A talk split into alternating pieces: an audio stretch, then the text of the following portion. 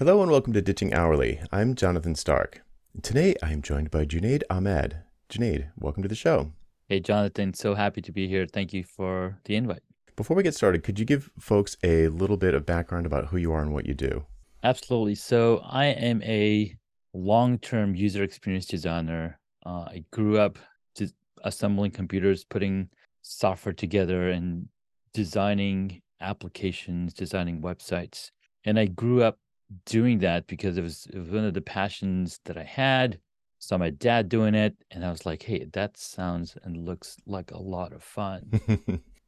and over time, I got introduced to technology, introduced to cameras, introduced to like a lot of different things, and I put them all into my passion and put it all together. So not only was I exploring it, but but but I was also experimenting with the different tech, with the different cameras and photos. And I think one of the things that really helped me grow was the communities that I was part of, the communities that enabled me to hone in that skill and, and really learn more of uh, what it takes to have a good lens or, or good lighting and good photography. And it just kept going in, in that direction. You know, as we grow, you know, we, we've found we find ourselves in different spaces. And just so happened that during past few years with the pandemic, um, we were all stuck in home and all of those passions and technologies that I learned enabled me to put into put into effort where you know I created my own little home studio and now I teach people how to set up their home studios. I also have a podcast and the podcast was basically the lead into why I even built a home studio. So that's a wild transition. I think probably a lot of people listening sort of identify with the kind of UX application development stuff and like moving into sort of home studio guru type of position. That's pretty wild. Like, what was that as organic as it sounded, or was there like a big, you know, maybe the pandemic? Was there a big pivot mentally, and what what went into that decision? Sure. So the pivot not didn't just happen during the pandemic. I've been taking photos. In fact, my very first film camera, um, photo camera, was probably uh, given to me back in 1989. So I've been behind cameras for for a long time.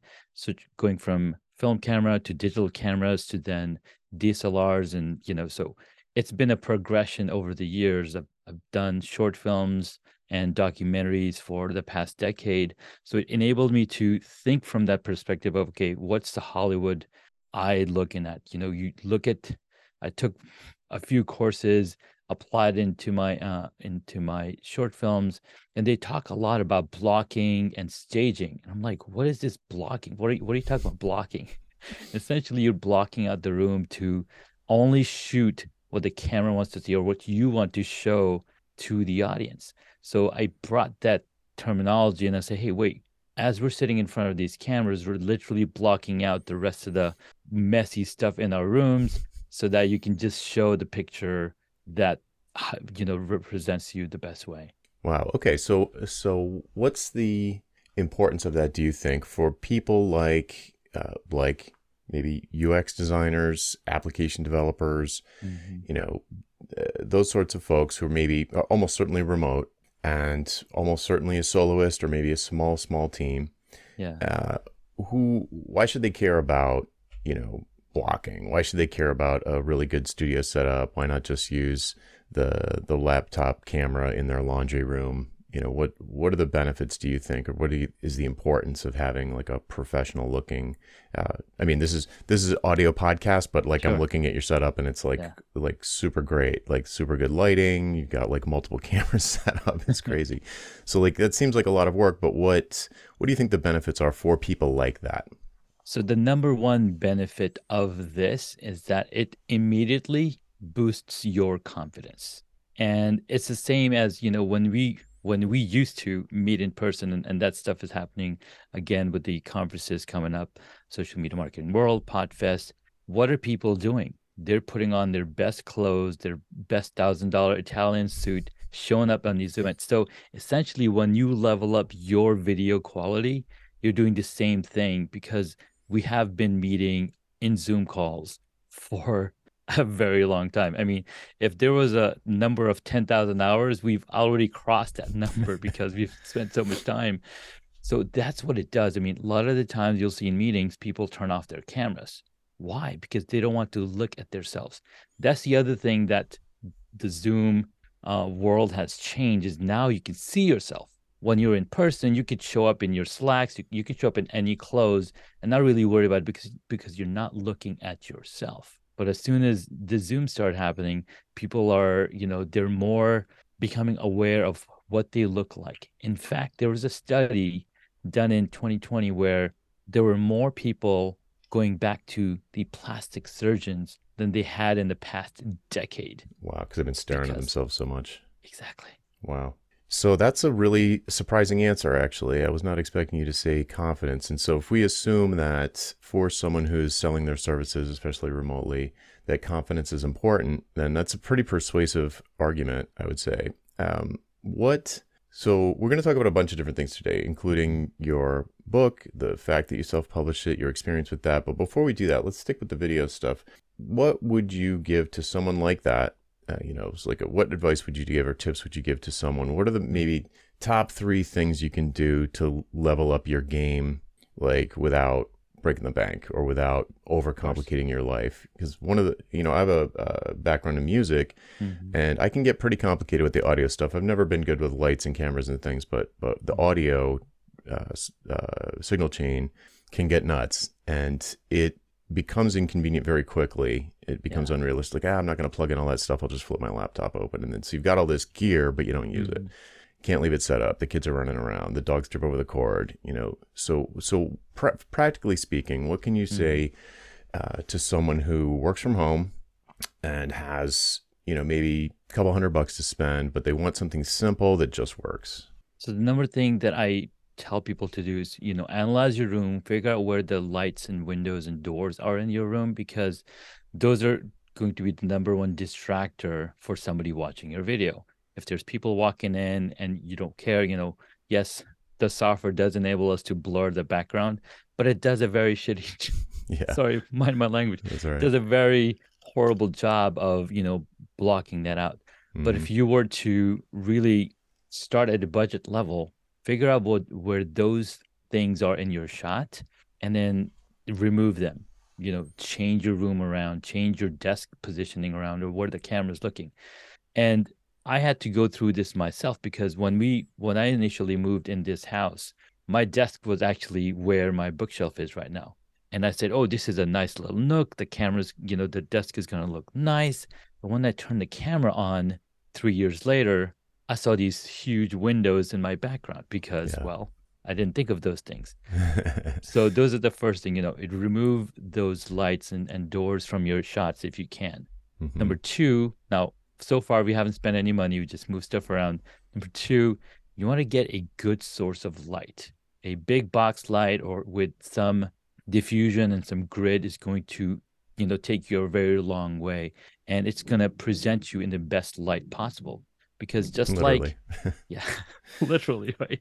And that's why I call it talent lighting. So you know, focus on the lights that are shining on you so that you can show up because we want to help the camera we want to make sure that it's getting enough light to you know even you know depixelate your your image so mm-hmm. that would be number two cool what about sound sound is the most important when it comes to studio because if you cannot hear my audio we've we've literally lost all communication yeah capability right so audio is is is one of the the most important things that I recommend.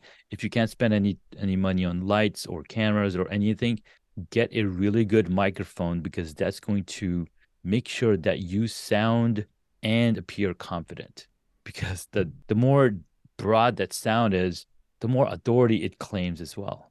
Yeah, I believe that's true. Like the the radio DJ voice, you know, it's mm-hmm. it, sounds like that for a reason. They hire those people for a reason. Um, okay, cool. So so those are some good practical tips for folks who are trying to level up their you know Zoom game.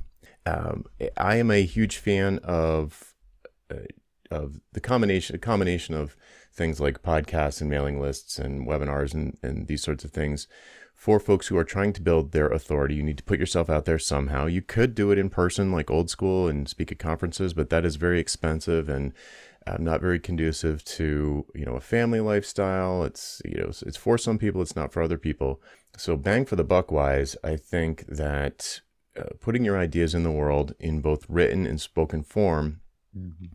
uh, will really benefit from uh, your let's say you've got a YouTube channel or a podcast or you're you're really active with like Instagram stories or whatever or maybe even TikTok I don't know.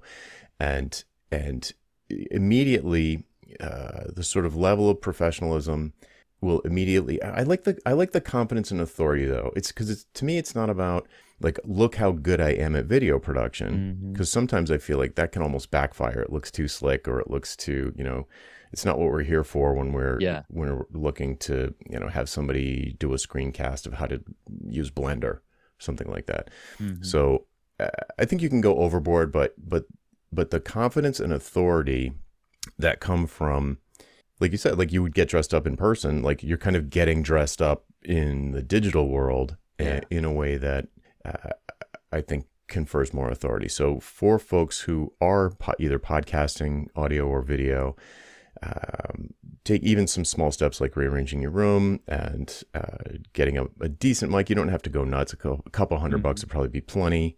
Yeah. To you know be better than your your your dangling AirPods mic or whatever it's called. Um, okay, cool. So I think that's probably probably preaching to the choir more or less. Let's talk a little bit about this uh, book that you just released. So it is mm-hmm. published now, right? Yes, it is. And what's uh, what's it called? Tell us about the book. It's called Mastering iPhone Video Production. Cool. What if I'm an Android guy?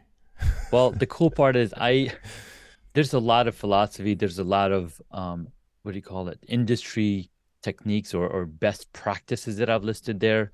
The reason I've mentioned iPhone and not an Android is because I don't have direct interaction or experience with, with the device, but the in the information and knowledge in there is quite universal because the apps that I mentioned in uh, in the book, some are some are iPhone specific, but there are there's a few of them that are on available on both platforms. Cool. And what's the who's the book for? Wow, I love that question. Now, the the book is for literally anybody looking to get started with video. Right? We think, oh, we need we need a red camera, a really nice microphone, well, yes, eventually you might go in that direction depending on your expertise and who you're working with. But I think the most important thing is to get started. And sometimes we just overthink and overthink and there's a specific word that I can't remember. But procrastinate. yeah, procrastinate. You you you know you you analyze. You know you become your paralysis, analysis and paralysis or something like that. Mm-hmm. And you do that, and you forget why you're even doing it. So I, I like to refocus on why you're actually doing is because you want to share a story, you want to share a message. You're you're cr- creating these memories that you can then embarrass your kids when they're getting married. So there's there's so many different ways. In fact, there was a ad that uh, Apple played a few almost 10 years ago hmm. where they're going to a Christmas party and then this kid is like always on his phone. And they're like, what is this kid doing? You know, he, you can always see him in the background. He's doing this and that. But then towards the end of the, this short film, they show the video that he created on his iPhone. Hmm. And this video was so heart heartwarming. Everybody was like, "Oh my god, that's what he was doing." So that kind of inspired me into, hey, we have these powerful thousand dollar smartphones and video cameras in our hands why not use them to the best of their ability and get ahead of the curve in building that muscle of documenting your journey documenting what it is that you're going through? Mm, okay cool. And what so for someone who's just wants to get started with video what kinds of things are they going to learn from the book so maybe I mean, like you said, everybody's probably got some experience with Zoom now, uh, but what, you know, are these, do you think it's folks who are, you know, like me and they're maybe selling some kind of coaching or consulting and they're, they're not, they're not an influencer. They're not trying to sell ads or, or make ad money from YouTube. Um, is it more for people like that, or is it for? Do you think it's just broadly applicable to anybody who wants to kind of like uh, have this? I mean, what would you call it? It's like a low, kind of like a low budget, low maintenance, high quality video experience. I think so. I mean, it it is low budget. It is something that we you know we use this device for almost everything. So why not it also create content for you? Now it could be for all of those uh, things you mentioned, you know, it could be for course creation. I've actually know some people who've used an iPhone or an Android to create their course videos because the camera is really great, the, the lens is on there, and the the sensors is really great. But I want to take it from a different perspective. Mm-hmm. So yes, you can have a professional looking video studio setup, but then you also want to create authentic content from your smartphone just mm-hmm. to show people, hey, I'm just like everybody else, and this is my little path. So, uh, my friend Ken Okazaki calls it the Will Smith effect, where Will Smith's got, you know, he's got the mobile phone videos, and then he's got the professional, high quality films that we've all watched and grow. So you got to have both um, to not only showcase your authority and your your confidence, but also your authenticity from the content that you create create on your smartphones. Interesting. Is that a topic in the book? That is not a topic in the book, but okay, but it's it's something that I've I've learned over time, right? So mm-hmm. the the the experience and the knowledge that I've shared in the book um, came from my own personal experience of shooting a video of uh, my cousin, my brother-in-law, and I. You know, we were off-roading this truck in Moab, and I'm capturing this film on my iPhone like throughout this two hour journey. And then I put this whole video together, posted on YouTube. And then he had shared it in his group where the same off roaders hung out. Mm-hmm. And the video gained, you know, 35,000 views. Mm. I'm like, this is really interesting. I mean, I just used my smartphone to edit and put all these things together. How is this? So there's a combination of things happening. Number one, there's something people can grasp and start watching. Number two, it was presented in a place where these people are already in that genre of experience. So mm. when you talk about niching down, well, that's literally niching down. People who have a hundred series Land Cruiser from you know one specific series are going to this event. Well, they're gonna go watch this video because that's what they drive. Yeah, that's what they're into. Wow, cool. Um, all right, so the book is very technical, right? Is that fair to say? It's like here's here's a how to yeah, so there's a lot of how to uh, in the second half of the book, but the first half of the book is kind of little, kind of a little background story on why I even got into or how I got into it. So kind of like a little back journey, mm-hmm. backstory about Junaid mm-hmm.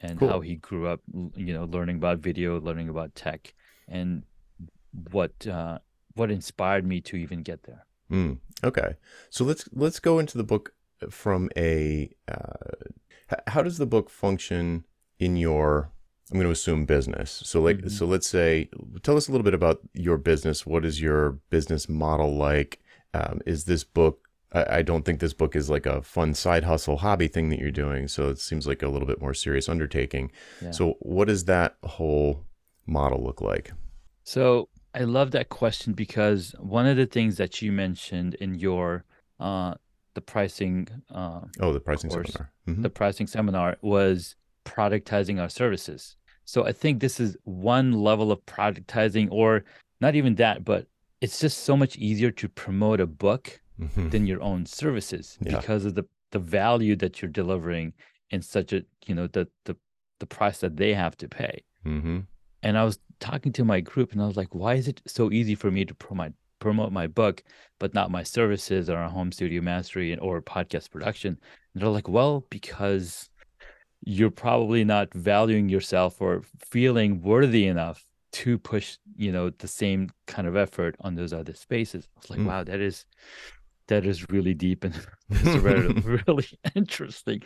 Wow, am I not worthy? There's also the price point. I mean, it's it's not that big of an ask. Well, how much is the book? It's twelve ninety nine. Yeah, so it's not that big of an ask. So you're not, um, you're if you were char- if someone was charging like twelve thousand dollars for something, they're making a pretty big promise. Mm-hmm. If you're charging twelve dollars for something, it's it's you know a thousand times easier Yeah. to deliver positive ROI. And uh, and and a book is such a known quantity. You know, people know what a book is. They know what to expect. And you know, a some kind of an engagement where I don't know, you come to my house and set up my home studio or or remotely tell me that's not a thing that it's nowhere near as popular as Mhm. like a book. You know, I probably have a Yeah. thousand books right behind me. Sure. So I know what those are. I know what to expect. I know what the variations are. I know that twelve dollars is a reasonable reasonable price for a book. Uh, the, but these other things, they take a little bit more. They're hazier. They need more Mhm. clarification. So I mean, it could. I'm sure it's a combination of things. I'm sure it's like yeah. you know, what's the promise I'm making, and and is it going to be worth it? How much Yeah. risk is there? Right. Okay. So, um, how long has the book been out? So the book's been out for about two weeks. Uh, we dropped it uh, January 21st of 2023, Mhm. and it's done pretty good. Uh, we I got to you know share it with my uh, other fellow podcasters at Podfest uh, this year, and um, I've been getting a lot of connections from people who've who've known me and who you know who see my journey. I'm like, wow, you've got a book out now, and Mhm. and I've been listening to your, your podcast with uh, Rochelle Moulton, the Business of Authority, Mhm. and you know you, you mention a lot, you talk a lot about books in there, and and now five years ago I didn't think I had a book in me, right? We we all think, oh, I can never do that, but mm-hmm. when you surround yourself with people who inspire you and who encourage you and and also your own journey in learning and getting better at asking questions or even you know our own internal struggles i think all of those things come together to enable to create something like this Great. so one one of the things that this the book is doing for me and will enable it to um, teach people about who Junaid is and what I'm teaching. So when people book a call with me, uh, they want to learn about, about uh, home studio or home, you know podcast production. They've already read my book. They already know who who I am and where I come from. So they feel you know that the connection on who Junaid is. They they kind of feel like they've known me for a while because I've been in their head. yeah, right, right. All right. So that's so it becomes like, uh, in addition to authority, like a trust builder, or like a like a Yeah. belief that this is the kind of person they're going to resonate with, that you're the kind of person they'll resonate with, and Yeah. they they can identify with something. They feel like a connection. Cool. So how? Uh, so presumably, a book that's that's this specific, presumably it's not going to be you know a number one New York Times bestseller that you know Mhm. like Atomic Habits or something making Yeah. a million dollars. It's not the point, right?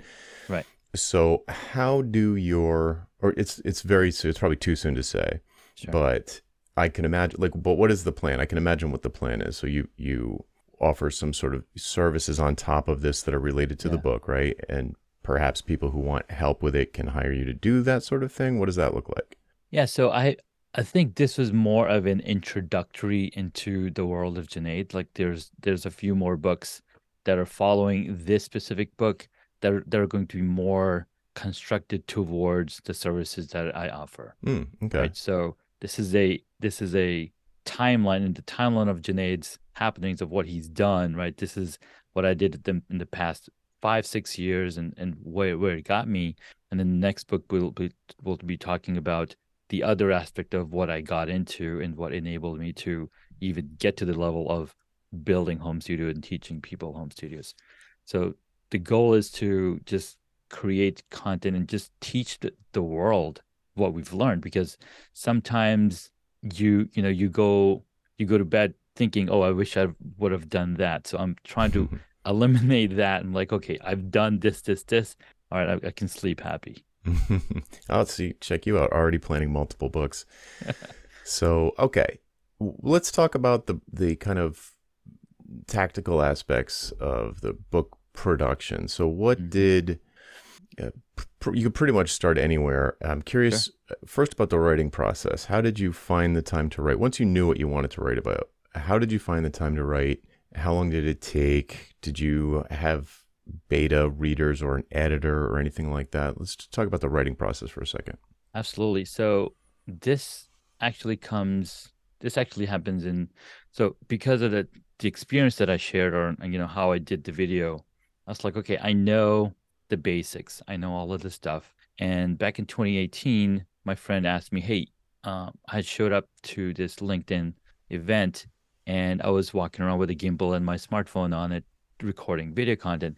It's like, he asked me, uh, would you mind speaking at the next event on how to create content with your smartphone? I was like, sure, I can do that. So I went to work and I started writing down all the basics of the essentials, you know, all the things that are involved in creating good video content, creating good video. So I kind of had a PowerPoint presentation or, you know, kind of an outline of, hey, this is all the stuff that you need to know. And as I curated this content, as I put this stuff together, it started coming to me and I was like, okay, let's sit down and really talk about what all goes into it.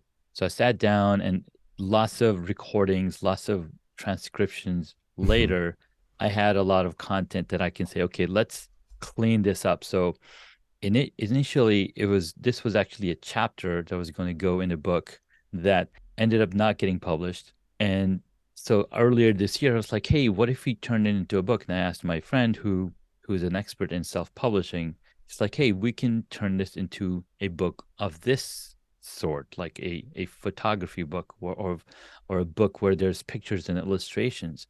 Like, hey, that's a pretty cool idea. It's a, it's a light read. It's not too complicated. So we started working together and did a lot of um, you know juggling around the text, making sure it's it's concise. So I didn't really have a whole bunch of beta readers for the book, but I did um, had a really good editor that helped me concise, uh, you know, put the information together and have the timeline straight. Mm, hmm uh, something so, that yeah, go ahead. Something that you probably notice is I'm always going back and telling a story about what I did, and I ended up doing the same thing when I was writing the book. I was like, I want to give the people a peek into how a you know why would anybody even do this or how they got into it because I'm I just love the how and the stories that goes behind it, and I ended up putting that into the book as well. Mm.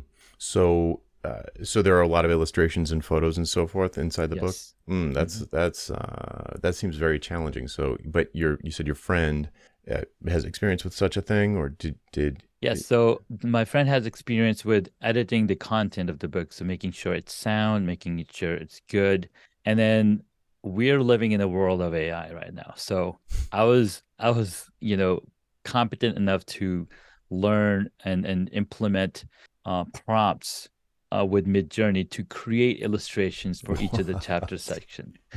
Wow, that's rad.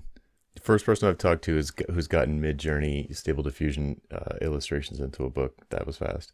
Um, okay, so just just to paint people a picture, like um, how long is the book at this point? Is it, it... So the book is short. It's about seventy pages. Um, okay. very light. I mean, the text is pretty big. It almost looks like a children's book, mm-hmm. but it's got you know it's got good information. And I, in fact, had my 12 year old son, almost 13, go through the book, and he gave me a whole bunch of notes. Okay, fix this, fix this, fix this, which is really cool to see all the time.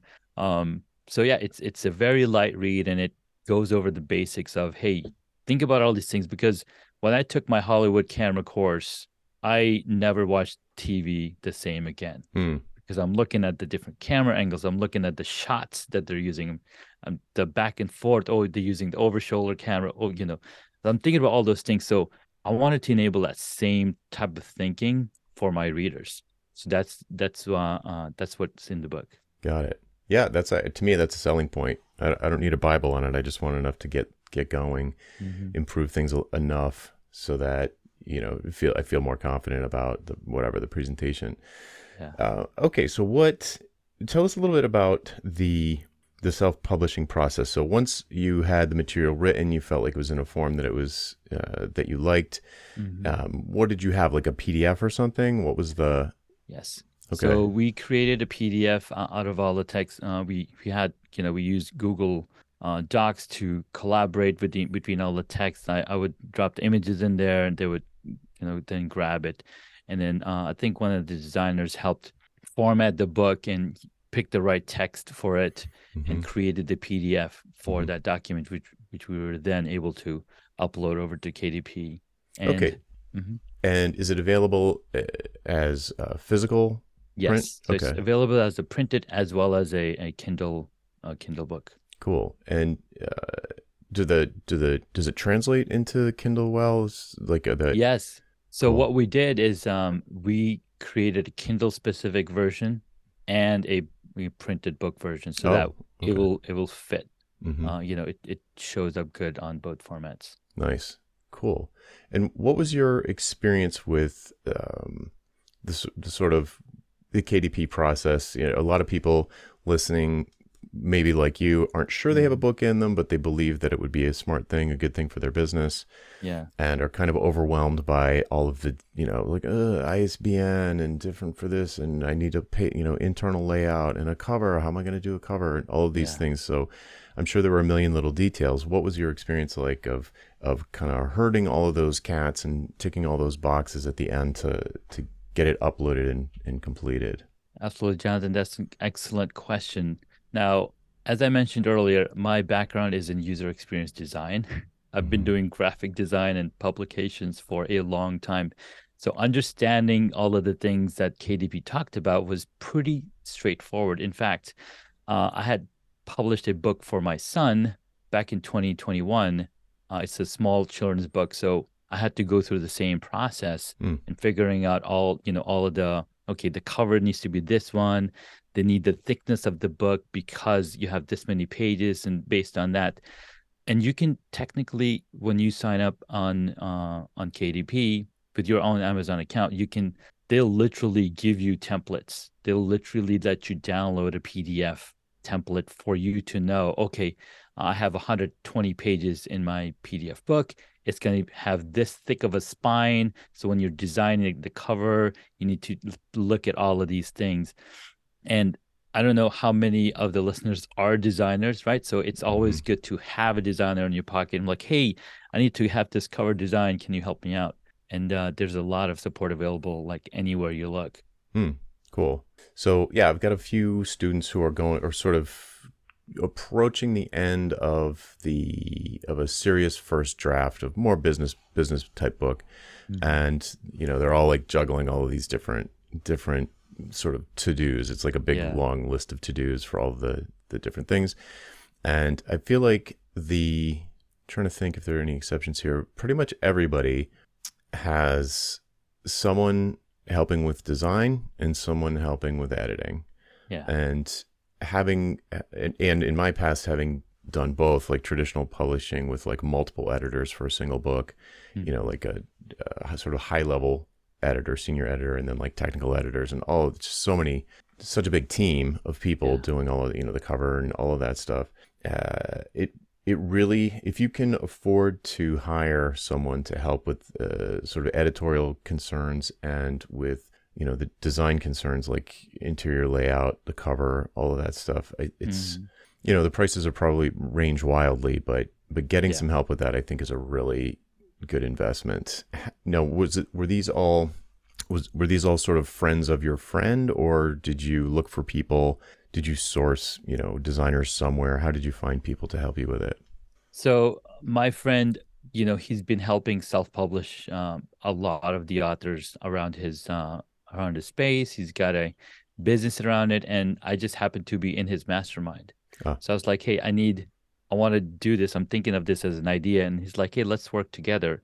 And literally, from I, I looked up the chapter that I had written back in 2019, and I was like, "Hey, here's the chapter," and I shared the the Google Doc with him within two weeks we had the book up on kdp that's crazy so was because the i mean was the chapter basically all of the the material and you needed to augment it with yeah illustrations? so the chapter was a small chapter part of a larger book so it was like 15 collaborators in this book Mhm. so there was 70 uh 70 60 pages uh of actually no there it was a lot less pages probably 3500 words Mhm. so that's why we went with the route of having illustrations in the book because it it comes out to be a much you know much more substantial as opposed to be a thin book that's like just text Mhm. so there was a lot of different things that we experimented in figuring okay how can this have a much uh, broader feel and, and a much more expensive feel. Mm. And he's got a team of editors. Um, I mean, he's an editor himself. His wife is an editor, and then they brought in a designer that works with them on all of their books. Cool. Wow, that's super convenient. Yes. Um, interesting. So, so how long? I want to I want to revisit the the writing aspect though. So, Sure. So it was two weeks from from this conversation to having it up on KDP, which is very fast. But you didn't write. You had previously written it. I had previously written it exactly. Yeah. And what was that writing experience like? Was that was that what you did based on the talk that you gave? Is it something you put together and fleshed out based on the talk? Is that what you were it saying was before? it was based on the talk. It was based on a lot of the conversations that I have was having. I I read a lot of material. I read a lot of stuff because I I mean I had all of this information in my head. I mean I've taken a ton of courses on uh, video production when I got into video production ten years ago or twelve years ago, and I wanted to make sure that I bring the information that's most appropriate for somebody using a smartphone. hmm And because you don't have the capacity to be carrying a lot of tripods, a lot of light stands, you know, you want to make sure that you make the environment work for you. Mm. And the beautiful part about the smartphones that we now have, they're so much better at low light photography. They're so much better, and they're going to continue to get better and better. That so much so that, I mean, they're they're they've they've got Samsung cameras recording 8K content. so all of this is to say that lighting and good audio is still something that you want to pay attention to when you're creating content. So the the writing experience was a lot of the collaboration and learning and putting it down on paper, either via te- via voice or via text. You know, I put the voice down and then I'm like, okay, let's clean this up, and I would go back over, and that probably took me a good month and a half to two months, maybe even longer, because things keep changing. You know, stuff keeps evolving, and I want to make sure that the story is concise and it's it's it stands to the test of time. Mm, cool. That's an interesting. That's an interesting approach. So you, it sounds like you sort of spoke the book and then Yes. edited the transcription. That's pretty wild. Um, I actually have someone else who who used a similar workflow recently, where she had like a basically a course series. It was like a series of workshops that all held, you know, were for the same kind of person to go through different phases of Yeah. business development and we were talking about writing a book and i'm like well the material's probably all in your courses. Like it's probably what you're teaching. And she's like oh you're right. That is yes that is what i was going to write. I'm like well Yeah. you have a uh, you know uh, like a, an assistant uh, who has editorial type skills. It's like what would happen if you got them transcribed? Like uh, sometimes people like i just interrupted myself in the middle of a thought. Like sometimes when you're talking it's not as smooth as it would be writing and and maybe Yeah. the editing process could be more work than it's worth but it's it's a the the sort of automated transcript capabilities that now are basically free uh, anywhere Mhm. you can get anywhere it I, w- I wonder how much of a game changer that's going to be for book writing how many people are going to be able to just take existing content that they can speak relatively easily Yeah. and use that as the source material for a written work. I, I it's, uh, jury's out with me. I'm not sure, but it sounds like it worked for you. I don't know if it's if it's something that that I would recommend broadly yet, but it is Right. a very interesting tactic. what so this is my third third attempt at at writing a book from you know audio um one of the other reasons that that i like it is i can talk 200 to 300 words per minute faster than i can type hmm and yes there's a lot of double clutching there's a lot of right. ums and ahs and there's a lot of pauses or there's there's a lot of repeating the same words but something that i've learned over the years was to control the words that i say and, and as a, as podcasters we spend a lot of time automatically muting the ums and ahs that we would say and thank god that i stepped into um, toastmasters back in 2016 that helped me a lot and then you know oh, having experience in interviewing over 400 people on my own podcast was a, another uh, game changer so there's there's a lot of self work that you do have to put in to be able to write a book without writing it yeah, I, that's a, that's a really good point. There's a certain performance aspect to podcasting, even if you're going to edit it after that. I, I sometimes say, you know, the best way to to stop saying um all the time is to edit your own podcast for a couple of months.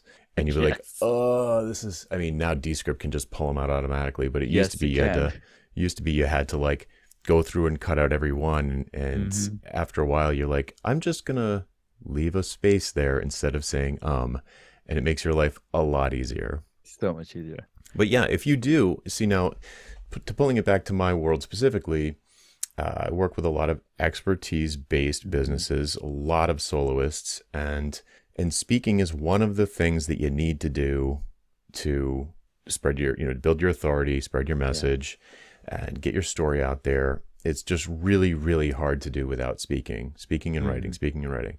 So you should be getting better at speaking anyway. I think having a podcast is a great way to get better at for a million reasons. There's there's uh, a podcast is a good thing to have, mm-hmm. but one of the things is it helps you get better at organizing your thoughts before they come out of your mouth, and if you can if you're getting good at that anyway, and you've got a sort of curriculum of material that you normally teach, or maybe it's a series of webinars or talks that you give at conferences or or anything like that. Mm-hmm. Uh, fascinating approach to kind of skipping over that blinking cursor, like oh, this feels like so much work, typing, typing, yeah. typing, typing, typing, and and there's something about I think if you if you do feel like an expert at what you do, dear listener, it can feel like a really clogged bottleneck to have to have that information that you can just say so easily have to go through your fingers.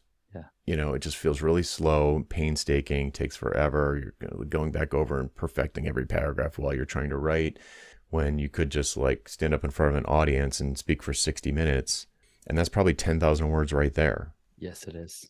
Cool. So this has been super helpful. Uh, i am I haven't bought the book yet, but I'm going to. I happen to be in the process of setting up a new office that nice. really I almost don't want to call it an office. I want to call it more of a studio. Mm-hmm. And and right now I'm in the process of it, it's very square, flat walls and empty, mm-hmm. so it's real echoey. So I'm in the process of of doing all the sound dampening, but I also need to get my light my light game in order. Mm-hmm. So I, I will be uh, picking up the book as soon as we hang up here. Uh, where can people go to find out more about what you're doing? Maybe get some, uh, maybe buy the book, maybe find out what else you're working on? Uh, so they can learn more about me over at superjunaid.com. And if they want to learn about a home studio aspect of thing, they can head on over to homestudiomastery.com. I'm actually doing a five day challenge in March. Cool. And I'll be doing these um, pretty often. We're calling it the home studio rehab to help you understand what it takes to build out a great studio. And I've got my awesome podcast, hacksandhobbies.com, where Jonathan, you were a guest a few years ago. oh, wow. Thanks for the reminder. Cool. Well, all right, folks, that's it for this week. I'm Jonathan Stark, and I hope you join me again next time for Ditching Hourly. Bye.